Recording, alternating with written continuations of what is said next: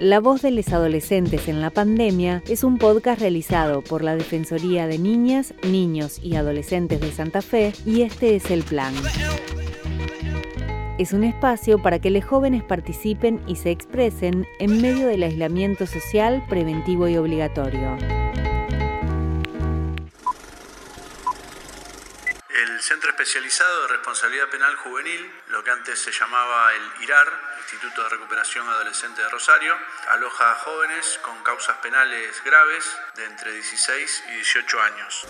En este centro habitualmente funciona una escuela primaria, también una escuela secundaria y aproximadamente entre 12 o 15 talleres. A partir del aislamiento preventivo social obligatorio se cortó todo tipo de visita familiar, todo tipo de permiso, que ellos salían a la casa. Y bueno, toda la actividad curricular de la escuela se cortó, la escuela primaria. Y los talleristas, al ser personal externo prácticamente todo, también dejaron de venir.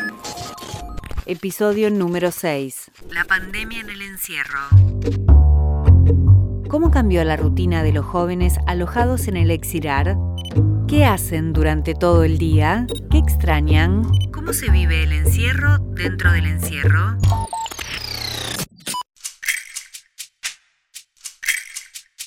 La diferencia de la vida con esta cuarentena la estamos transitando definitivamente muy diferente a lo que ya venía.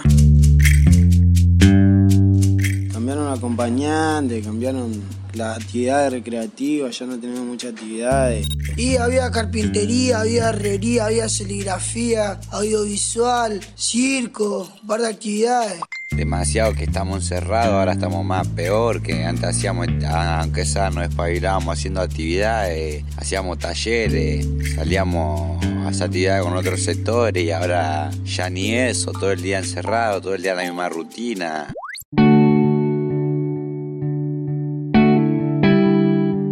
Acá en el centro CPJ los días míos son: me levanto, desayuno, tomo mate, como y escucho música. Salimos al campo, respiramos aire libre. Juego a la pelota un rato, después juego a la play. Jugamos unas cartas con los pibes y nos distraemos un poco. Tú tenés que ir tironeando, está tranquilo. Tratá de llevarte bien con tu compañero. También te tenés que entretener haciendo cosas para poder pasar el día, porque si no te entretenés haciendo cosas, surgen las peleas y todo eso. Nosotros tenemos días distintos acá. Un día nos levantamos bien, un día nos podemos levantar mal, un día bajoneado, un día positivo. Es según cómo sea el día.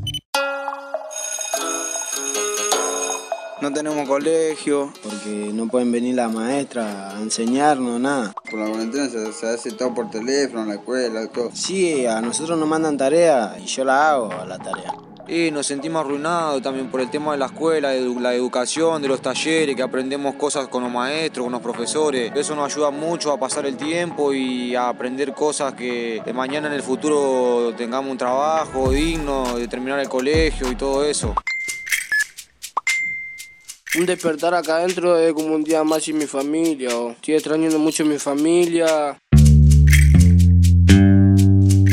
Tengo comunicación con mi familia, tengo 2 llamados a la semana. Los días de llamado tenemos 15 minutos cada pibe para hablar con la familia, ver cómo andan, qué están haciendo. Le pregunto cómo van llevando ellos también la cuarentena, pero ellos dicen que la llevan bien, pero extrañan que yo tenga visita, todo eso, para venirme a ver y para traerme más cosas, porque lo que me traen lo justo y necesario ahí. Y yo quería reclamar la visita, aunque sea que hablan de una sola persona, y lo más importante para nosotros es la visita. Se hace muy difícil. Igual nosotros tratemos de hacer todo lo mejor, todo lo bueno, lo agarramos y bueno, y lo hacemos.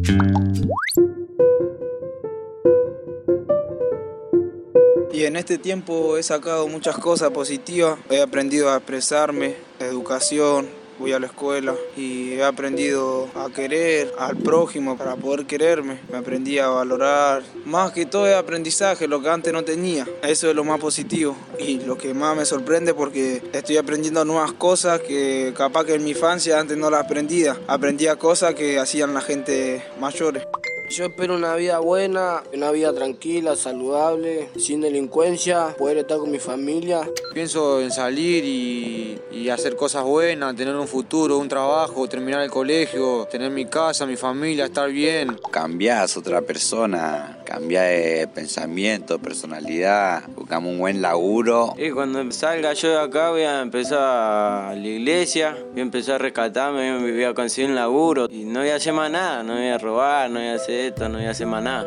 Estar acá adentro me hizo pensar muchas cosas que antes no las pensaba. Me voy a portar bien, no voy a hacer cagada.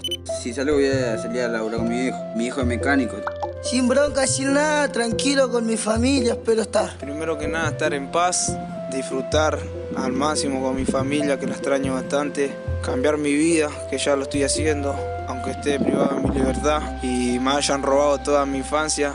Ahora voy a tener que salir, ser un hombre responsable de mis cosas, de mis actos. Y poner el pecho y darle para adelante. Si tengo ayuda de mi familia, mejor. Si tengo ayuda de la sociedad, mejor también.